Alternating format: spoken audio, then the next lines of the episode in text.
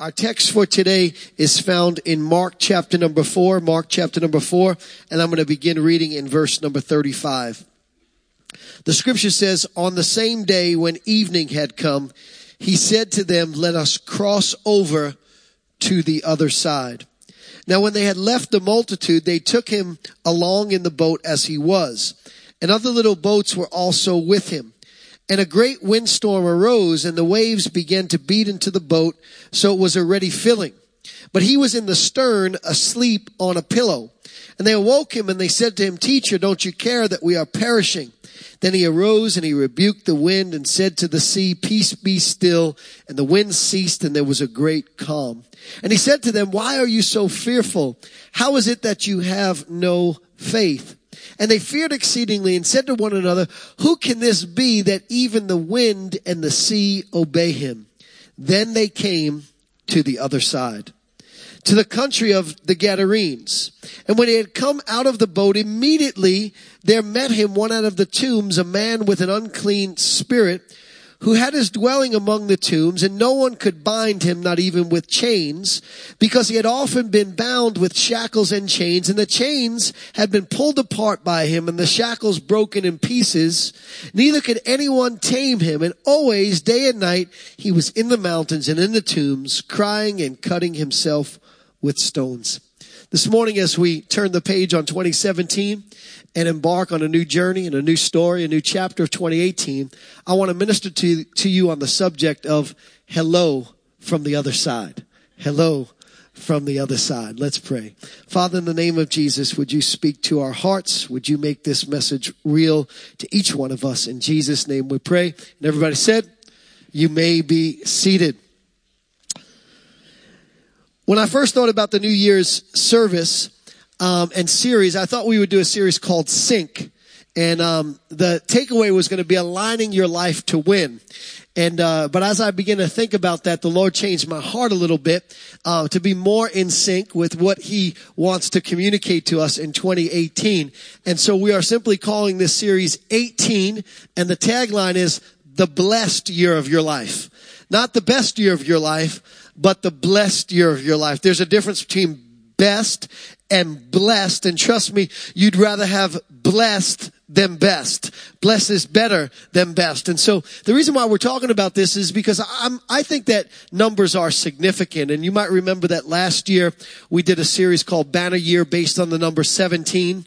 And the number 17 we talked about it means release, restoration, and return. But 18 means something entirely different. And as you kind of journey through the numbers in the Bible, you find that each one of them has significance. As you know, uh, one is the number of unity. Behold, the Lord your God, He is one God. Two is the number of agreement. Where any two or three of you agree on earth as touching anything, it shall be done for them. Three is the number of resurrection. Jesus was resurrected on the third day. Four is the number of the earth. Five is my favorite number. It's the number of grace, right? Jesus was grace personified and his, his name has, has five letters to it. Five of the most important words in our redemption, uh, have five letters to them. Blood, water, cross, death, and risen all have five letters to them. Grace itself has five letters to it. Five is the number of grace. Six is the number of man. On the sixth day, God created the man and then he rested. Seven is the number of completion or perfection. And Jesus on the cross where he perfected our sin, where he perfected the payment for our sin, I should say, gave out seven different sayings because seven is the number of perfection.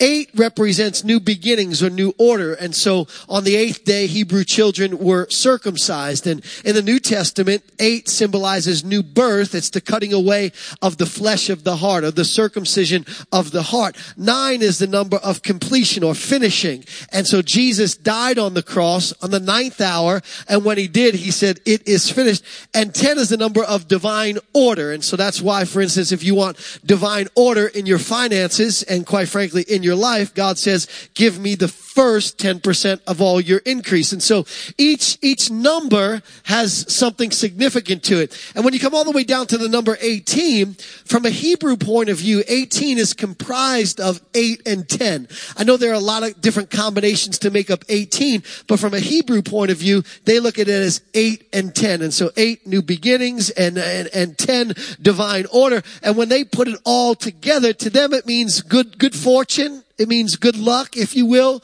But from a scriptural point of view, blessing. And even from a Hebrew point of view, it means blessing. Some people would, would argue that it means bondage. And if you do a little Google search without doing a lot of study behind the search, actually in some circles, 18 does mean bondage. But in, from a Hebrew point of view, it means blessing. And, and the reason why we know this is, for instance, in most temples, there's a famous prayer, and I'm not going to pronounce it correctly because, because I don't know Hebrew, but it goes something like this. It's called the Shemoneh Esrei or the Amidah.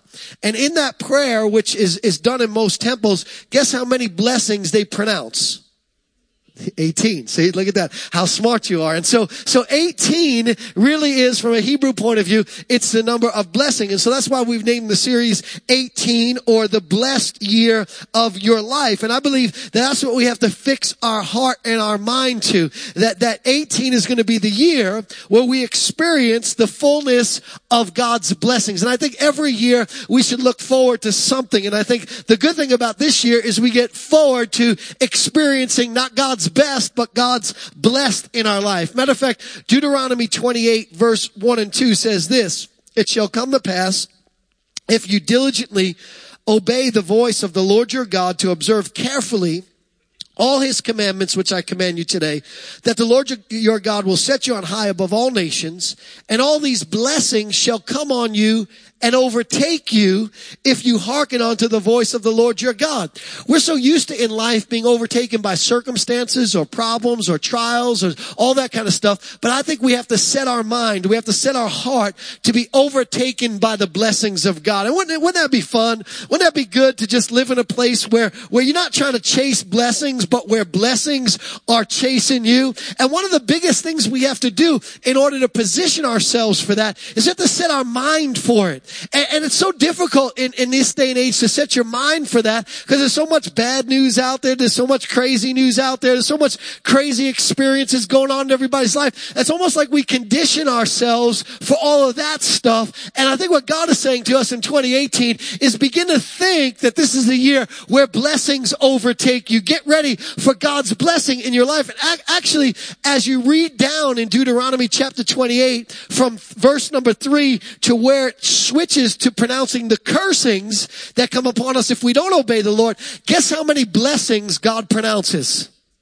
Look at that. See, you guys are just so smart. 18 blessings. And so God wants us to know that 18 is the year of blessing. And he says all sorts of great stuff. You ought to read it when you have some time. For instance, he says, blessed will you be in the city. In other words, your work will be blessed. Blessed will you be in the field. Your home where you live will be blessed. You'll have perfect offspring. Your kids will be blessed. Your crops and uh, will be blessed or your harvest. The things coming into your life will be blessed. Your cattle and your flocks will be blessed. In other words, prosperity prosperity will come into your life. Your baskets and your storehouses will be blessed. In other words, your savings will be blessed. And he goes on and on and on. And he talks about all the blessings. And so I don't know about you. And if I'm the only one, that's okay. I'm getting ready for the blessed year of my life. And I think you should too. And so, in order to be blessed though, you just can't kind of be a Christian and be blessed. Otherwise everybody would have the same amount of blessings, if you will. The Bible talks about you have to obey the Lord your God. And so I think blessing requires some, some attitude adjustments, it, some overall life adjustments and some actions. So we have to change our attitudes. We have to make adjustments. We have to take some actions in order to be blessed. And I want to give you in this series a few keys to, to living, to experiencing the blessed year of your life. And, and the key that I want to focus on today is the key of transition.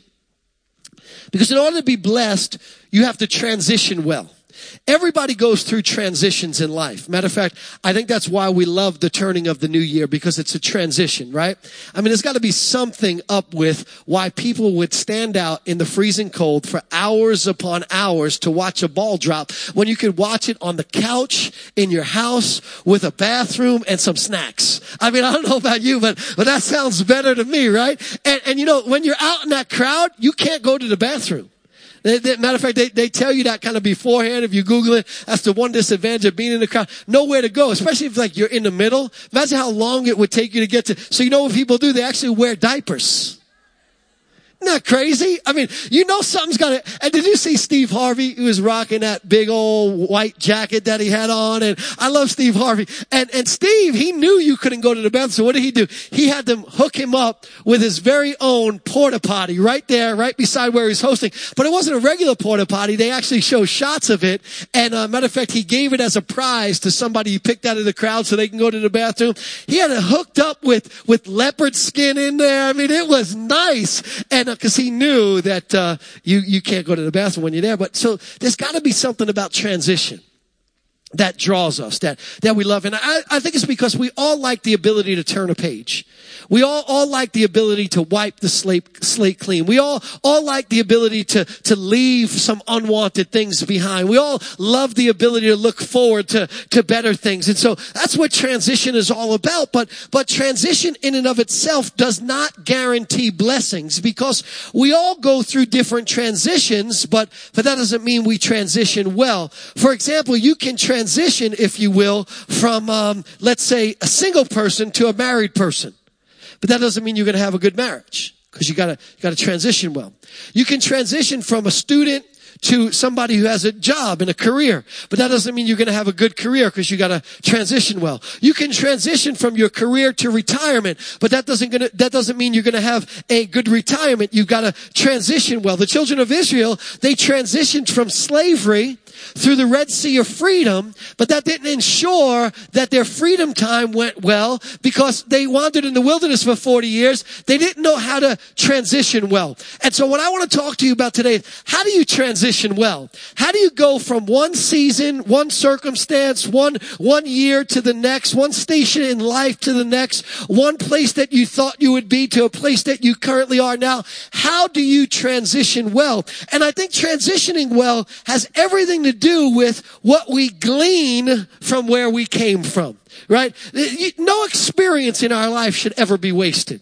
When we waste experiences, we waste wisdom. And so I think God wants us to glean. And so I want to use our story today as, as kind of like a type, if you will. And so the sea that the disciples and Jesus passed over, that's 2017. And the storms that they, they endured to get to the other side, those are the things that all of you came through in 2017. And when they got to the other side, that's 2018. And, and when they got to the other side, and if we're going to get to the other side and, and, and live well and experience the blessed year of our life, we're going to have to glean something so that we can look at 2017 and say, hello from the other side. And so I want to use this story as that.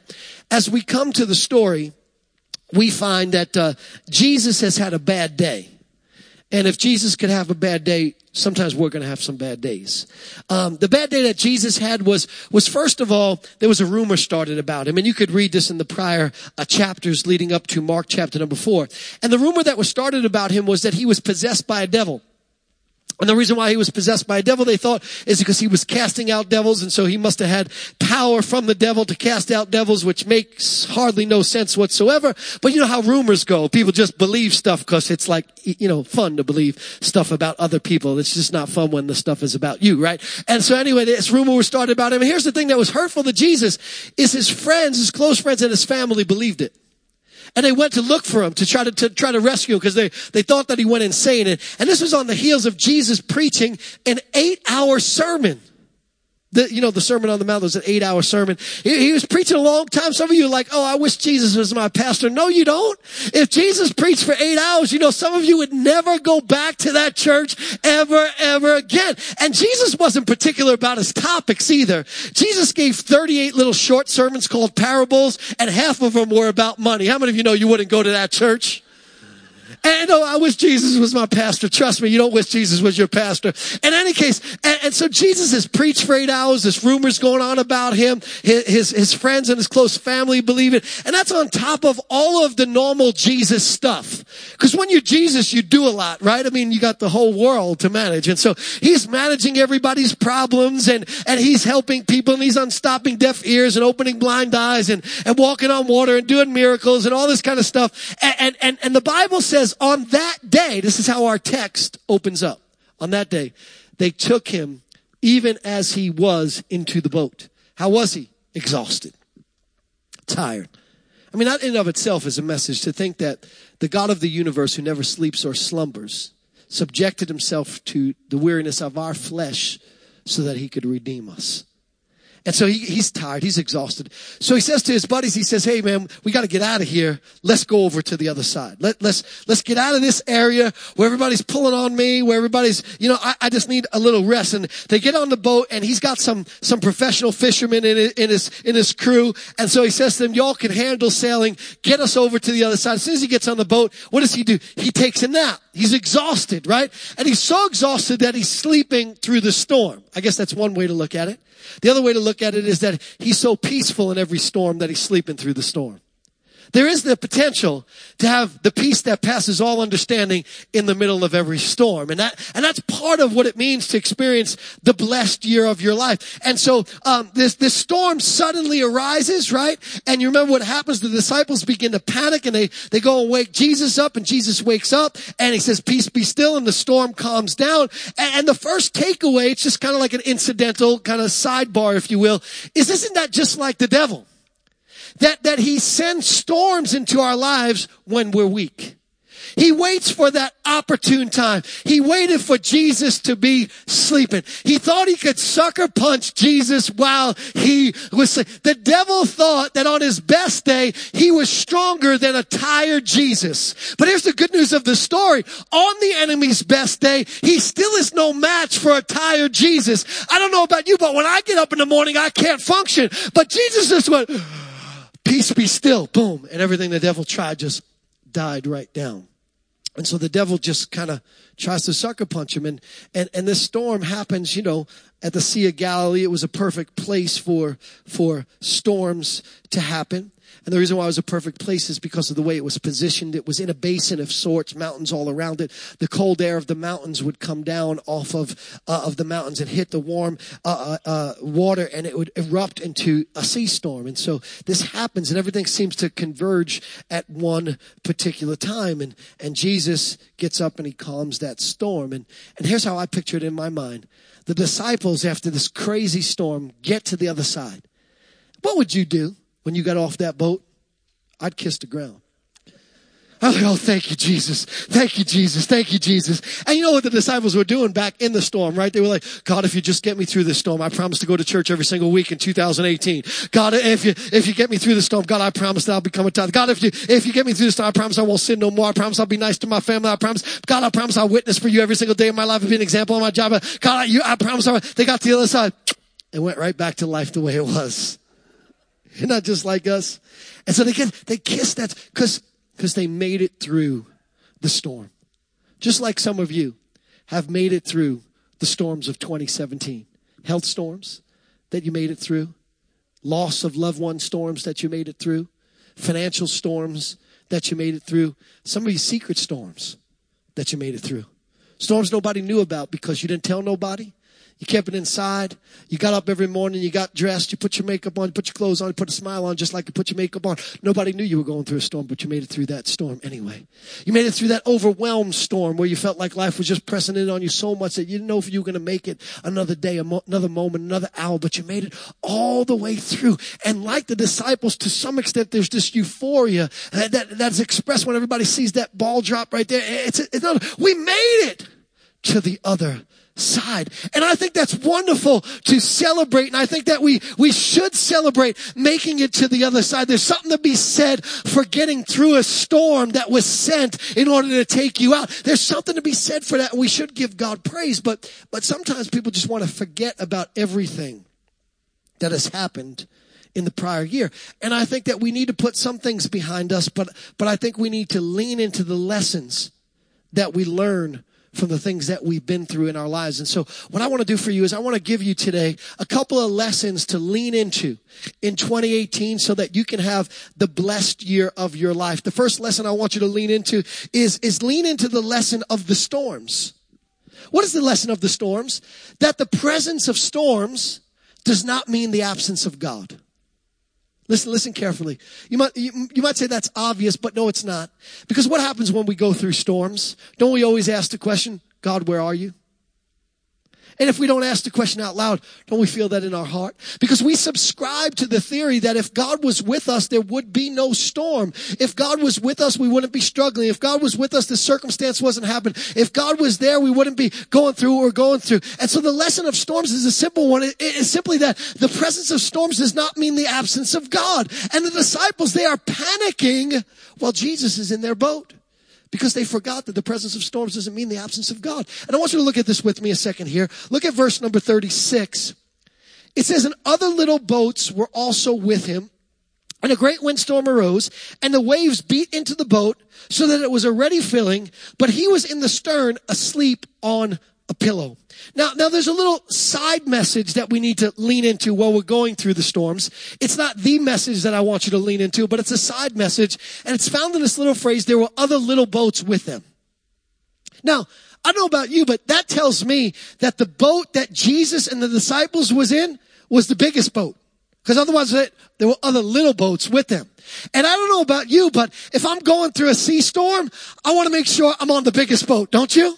I mean, come on. I mean, you got to be grateful for the things that you can be grateful for when you're going through a storm. And here's why this is in the Bible. It's because we have this tendency when we're going through storms to not be grateful for anything. And when you're not grateful for anything, it makes the storm worse. But the disciples were in a big boat while other people were in a little boat. How many of you know there's always something to be grateful for? And so they were in this big boat but they were, they were still panicking because they didn't realize we don't need to panic. Jesus is in our boat. And that's really the, the message of the storms that the presence of storms is not the absence of God. A storm doesn't mean that God doesn't care. A storm doesn't mean that God's abandoned you. A storm doesn't mean that God has left you. A storm doesn't mean that God has given up on you. A storm doesn't mean that your life is over. The lesson of the storm is this, that, that even if your boat is taken on water, if Jesus is in it, it's not going to sink. The, the lesson of the storm is it, even if your boat is being battered, it's not going to be broken beyond repair because Jesus is in the boat. The lesson of the storm is that if you know Jesus is in the boat, you know that even though you may not understand the hows and the whys and the circumstance and so on and so forth, that in fact there is another side and you will eventually get to the other side of whatever it is that you've come through, whatever it is that the devil has sent your way, and eventually you will be able to say with a joy and a peace on the inside of you. Hello from the other side. Because the presence of storms doesn't mean the absence of God. That's the first message, and it's a serious message because there will be storms in 2018. Storms will come your way in 2018. But how many of you know you can still have the blessed year of your life even when you're going through storms? See, it is possible to be blessed in the storm. Blessed. See, that the Bible says peace that passes all understanding. You know what that means? Blessed in the middle of the storm. But in order to be blessed in the middle of the storm, you gotta lean into the lessons, the things that you've come through and keep them in your heart. The second lesson that I want you to lean into is I want you to lean into the lesson of faith. And the lesson of faith says this, that faith works by love. Did you notice the disciples come to Jesus and they ask Jesus, in what my opinion is a crazy question. Here's what they ask him. He said, Lord, don't you care that we're perishing? Verse 38. Jesus answers the question in verse number 40. And he says, Why are you so fearful? How is it that you have no faith? And, and when you put those two questions together, in them lies the lesson of faith, that faith works by love. Let me flesh it out for you for just a minute. First of all, the question the disciples asked Jesus, don't you care that we're perishing? And the reason why they asked this is because of what we said before, because they feel like we feel that if God cared, we wouldn't be going through what we're going through. And so they ask them the question, but what a crazy question to ask God. Let me, let me put it to you this way. Let's pretend for just a moment you know somebody that's going through some financial struggles. And, and so what you decide to do for them is you decide to go pay their mortgage, pay their electric bill, pay their gas bill, buy them groceries, pay their insurance, pay their car bill, and give them some extra money so they could live during that period of time. And during that period of time, after you've done all that, they get a cold, a bad cold. Let's say it's a flu. And you don't know. And so you don't call to check up on them. But then about five days later, you just call just to say hi. And when you call, they go, huh, I was wondering when you were going to call. Don't you care about the fact that I've been sick for the last five days? What? Excuse me? Listen to what they asked Jesus. Don't you care that we are perishing? Um, yeah, I left heaven and I came to earth for you. I left heaven and laid aside my deity and subjected myself to the limitation of humanity for you. I'm tired right now. The God who doesn't sleep, the God who doesn't slumber. I've never experienced tiredness in the history of my existence, which has been forever. But because I came to this earth for you, I'm tired right now. I, I, do you realize that the reason why I'm here is to take the penalty for your sin so that you don't have to perish? Are you seriously asking me the question? Do I care about what you're going through? Now, can we just be real? How many's asked the question before? How many's asked the question before? Have you never asked that question? You are not you're not a normal human being if you never asked that question. The question belies everything that Jesus did. Jesus, don't you care? They are doubting his care. They are, they, they are doubting his love. And instead of Jesus answering the question immediately, do you notice what he does immediately? First, he calms the storm, which to me is baffling because if I was Jesus, I was like, y'all are going to swallow some water. There's no way you're not swallowing water right now. There's no question. But you know, you know what Jesus does? Jesus is like, he calms the storm. He does it anyway.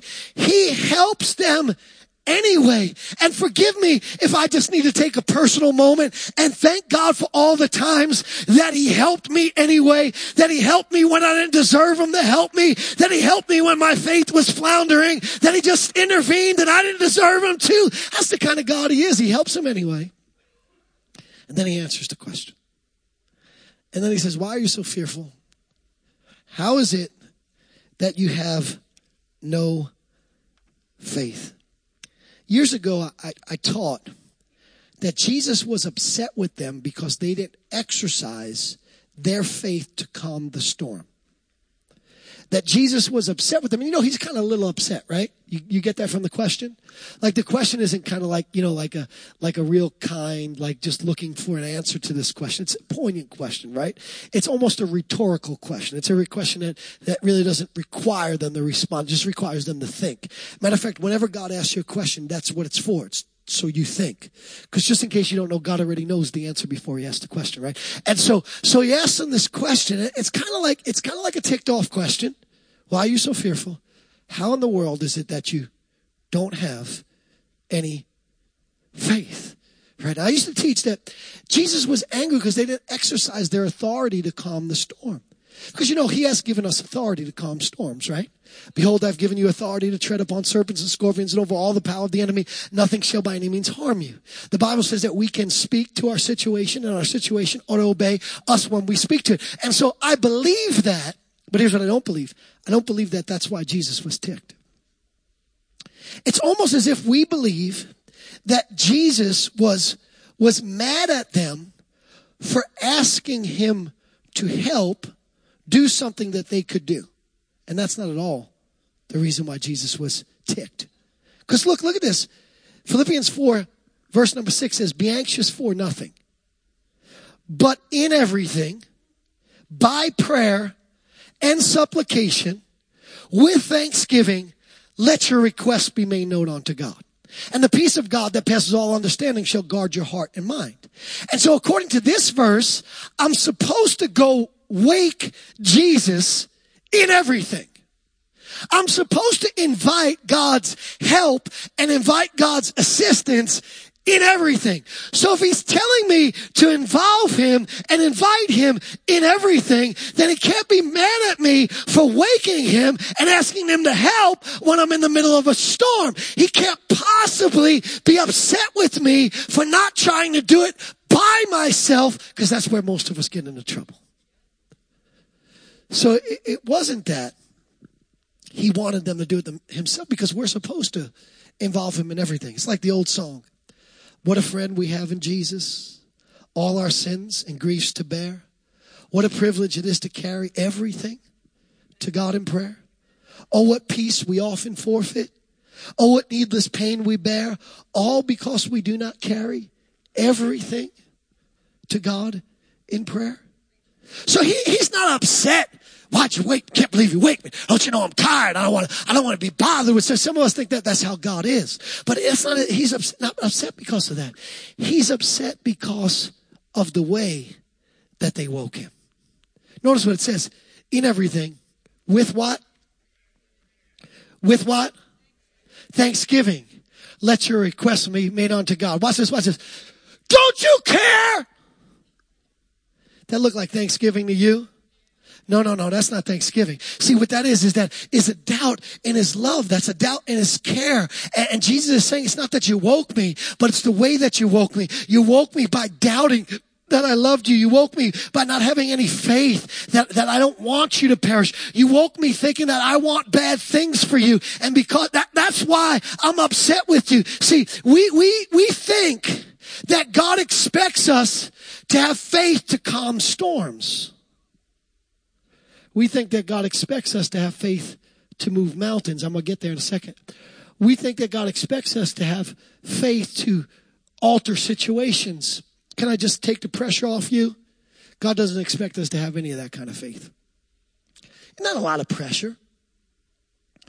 Uh, God, I, my, I don't know if my faith is strong enough to move this mountain. Has anybody ever thought that before? Can, can we just be, I have, you know, I'm, I, I don't know if I can move this mountain. God is not saying have faith to move a mountain. God is saying have faith in the mountain mover. Have faith in the love. He's saying you need to point your faith in the right direction. You need to point your faith to the love of God. And listen to what Jesus said. Mark chapter 11 verse 22, 23, and 24. Listen to it. It says, have faith in God.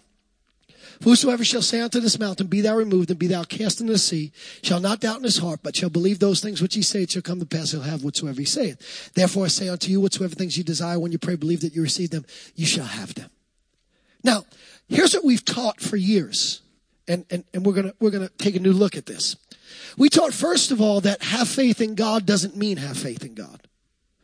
We taught that have faith in God means have the faith of God. And I believe that there is some truth in that, but I believe it misses the mark because he's not saying I have to have faith to move a mountain because in another place he said if you have a faith as a grain of a mustard seed. So which one is it? Do I need to have this small faith or this big faith? He's saying you don't need to have any of that kind of faith. The faith you need to have is you need to have faith in the love of the mountain mover. You need to have faith that he doesn't want you to perish. You need to have faith that he's in your boat. You need to have faith that he wants good things for you. Because when you have faith in the care and the person of Jesus and just how much he loves you, that is what activates faith. Watch this, watch this. Galatians 5 6, what does it say? Faith worketh by love. Faith worketh by love. How is it that you have no faith? And I'm going to add something here in how much I love you in how much I, isn't that the context? In how much I care about you? See, here's our problem is our faith battle really is a battle of how much does God love? How much does God care? And we need to get so acquainted with God, so, so very acquainted with God that we understand in the middle of every storm, in the middle of every trial, in the middle of every circumstance, not the particulars of the circumstance, not the particulars of the whys and the hows and the whats, because sometimes we'll never understand that stuff. But in behind and at the bottom of all that things at the very essence of our faith needs to be this. I may not understand why. I may not understand how, but one thing I've got settled in my soul is that he loves me. He loves me. He loves me. He loves me. And when you have that in your core, that's what produces a peace that passes all understanding. The lesson of faith. Faith works by love. But here's the third lesson I want to give you. And I think it's the best lesson. It's the lesson of Satan. And the lesson of Satan says this What Satan sent to stop you, God will use to strengthen you. What Satan sent to stop you, God will use to strengthen you. Isn't it apparent from our story that the storm was sent by Satan to stop Jesus and his disciples? Isn't that apparent? I mean, he, he tried to sucker punch Jesus while he was sleeping. Storm, storm came out of, out of nowhere. And isn't it coincidental that as soon as they got to the other side, that immediately, as they were kissing the shore, a man came out of the tombs, which the Bible says was bound by a legion of demons who no man can set free. In other words, Satan had his hold on that guy forever and nothing could be done for that guy. And so here is Jesus and he is on this side of the shore. And on that side of the shore is something that God wanted him to do for somebody else. And so in between where he was and what God wanted him to do, Satan sent a storm. See, here's what you need to get in your heart and in your mind and in your, in your life is that the reason why storms come your way is to stop you from doing what God has intended for you to do. You cannot buy the lie of the enemy. The enemy is sending the storm because God's got something better for you on the other side. And so here they are and they get on the boat. What I think is it's really amazing is Jesus doesn't give them a heads up. Wouldn't it have been nice? Hey guys, a little heads up. Um, yeah, we're going to go sailing, but there's storm's going to come. He doesn't say, hey guys, let's hang out here for 30 more minutes. 30 more minutes and then and then the storm will pass and we'll we'll we'll sail through. We won't have to have a storm. And so what this tells me is that if it's come into my life, then God's going to somehow redeem it and use it. Because if, it, it, see, I believe this. I don't know about you, but I believe that my steps are ordered by God. I don't know if you believe that or not, but I believe that my steps are ordered by God because the Bible says the steps of a good man or woman are, are, ordered of the Lord. And so if I, if I'm, if I'm going somewhere and I encounter something, I believe two things about stuff that I encounter.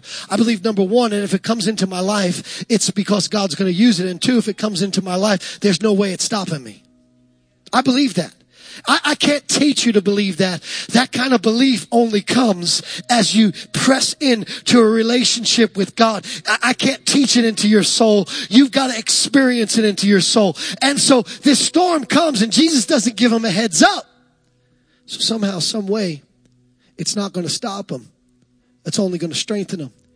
And just push the pause button there for a minute and go with me in your mind to the conversation that Jesus has with Peter before the cross in Luke chapter 22. Do you remember that conversation? Simon, Simon, indeed, Satan has asked for you that he might sift you as wheat. But I have prayed for you that your faith should not fail. And when you have returned to me, strengthen your brethren. Now, on the surface, it seems like what he's saying to Peter is, a storm is going to come into your life, but it's not going to stop you. And that's a powerful message, isn't it? Powerful, powerful message. That's the message you ought to live with, right? Live or die, you ought to live with that message. The Bible says some people died in faith. I, I figure like this. I'm dying. If I gotta die, believing that if a storm is sent my way, it's not stopping me. That's the only way to go. I believe when we go out that way and we get up into heaven, you know what Jesus is doing? Jesus is going, there, there, there you go. Way to go. High five me on that. I believe that's what he does.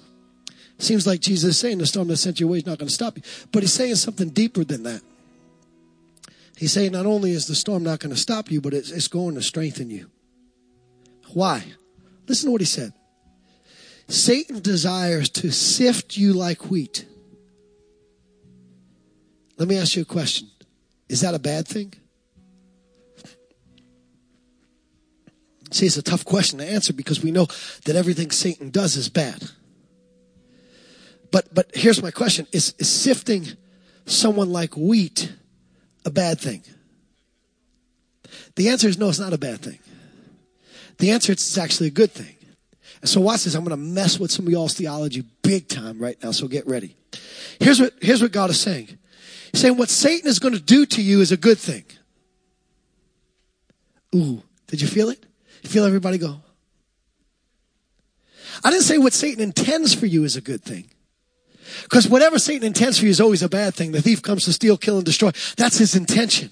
But here's, this is what God said. God didn't say what Satan intends for you is a good thing. He said what Satan's going to do to you is a good thing. And here's the reason why. Because we serve a God, Romans 8, 28, who takes all things and works them together for our good. And so Satan is going to try to stop you. But what Satan is going to wind up doing is he's going to sift you.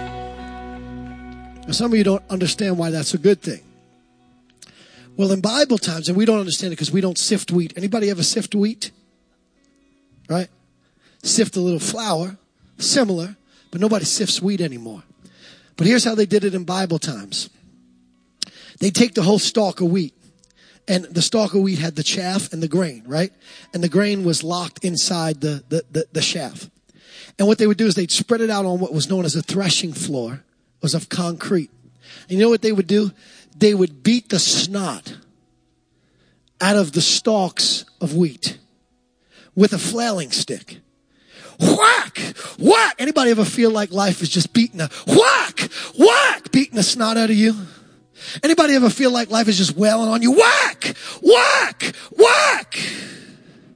And, and, and in the process of beating the snot out of the wheat, the chaff the part that nobody wanted, would be separated from the grain, the part that everybody wanted.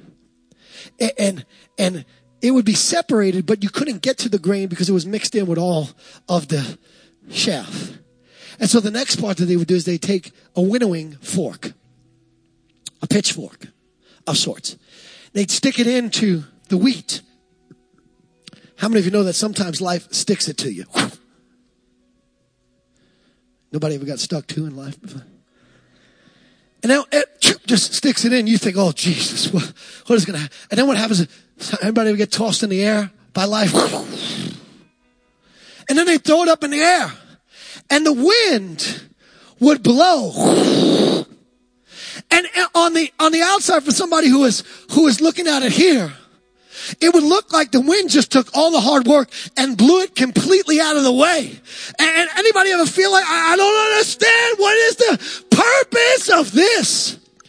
But to the person who was throwing it in the air, they'd, they'd see that all the grain as the chaff was blown by the wind would fall to the ground and the usable grain would be lying there for everybody to enjoy.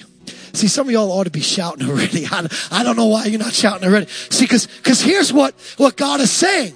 God is saying that, that 2017 may have beaten the snot out of some of you. 2017 may have just flailed on you and flailed on you. And the devil sent those storms into your life to stop you. But here's the reward for the faithful. God is going to use that slapping the snot out of you to sift you. And that what is going to remain in your life is going to be more usable for God than it ever was. And so what you need to do as you stand on the shore of 2018 is you need to look back at 2017 and you need to say something like, how you like me now. Because you came to break me, but all you did was bless me. Because I started out with some impurities, but they have been blown out of the way. I started out with a weak faith, but now my faith has been strengthened. I've been confused, but now I'm conformed. I was this way, but now I'm more like Jesus. And what God wants you to know is above everything else that God wants to make you more usable. More usable. You're on the other side. The disciples were, were on the other side. They watched Jesus cast that demon out of that man. They watched Jesus calm the storm. They learned some lessons along the way. And it wouldn't be long before Jesus said, okay, now take over from where I left off. Isn't that what Jesus told us? But in order for us to, to take over from where Jesus left off, we've got to be purified and we've got to become more like Him, and we've got to be more usable. So I don't know about you, but I'm ready to hold my hand up high. I'm ready to look back at 2017 and say hello from the other side. You thought I was going to lose my faith, but hello from the other side. You thought I was going to cast away my relationship with God, but hello from the other side. You thought that I was going to stay perpetually depressed, but hello from the other side. You, th- you thought that I was going to stay broken forever, but hello from the other side. You, you thought that you could stop me, but all you did was strengthen me. Hello from the other side. I don't know what you had in mind, but, but I, didn't, I didn't understand everything. But one thing I kept deep in my heart and deep in my spirit is that He loves me. And that even though I was going through the storm, He was in my boat. And even though that, that I thought I was going to sink, that I'm alive and I'm here for a reason. I'm not taking up space on the planet. The reason why I survived this storm was so that I could serve God for the rest of my days. Hello from the other side. Satan, I got a message for you. And the message goes something like this. How you like me now? I think I look a little bit more like Jesus than when I started out right now. And listen, some of you, some of you can, can, can get excited because you're on the other side and some of you are still in the storm and I get it. But I'm to I want you all to do something right now. Would you stand with me? Especially especially those that are still in it. Especially you who are still in it. And I want you to raise your hand with me. Come on, do it by faith. By faith right now. Raise your hand. Like this. Point. Picture your picture your storm right now. Picture it. And I want you to say it from the bottom of your heart. Come on. Hello from the other side. Declare it by faith. Hello from the other side. Declare it by faith. Hello from the other side. Declare it by faith. Hello from the other side. Declare it by faith. Hello from the other side. Declare it till it gets in your spirit. Hello from the other side. See, some of you are making the devil nervous right now because he doesn't understand why after the storm that you're in or going through that you're able to point and say that by faith. But I want you to know that 2018 will be the blessed year of your life. Amen.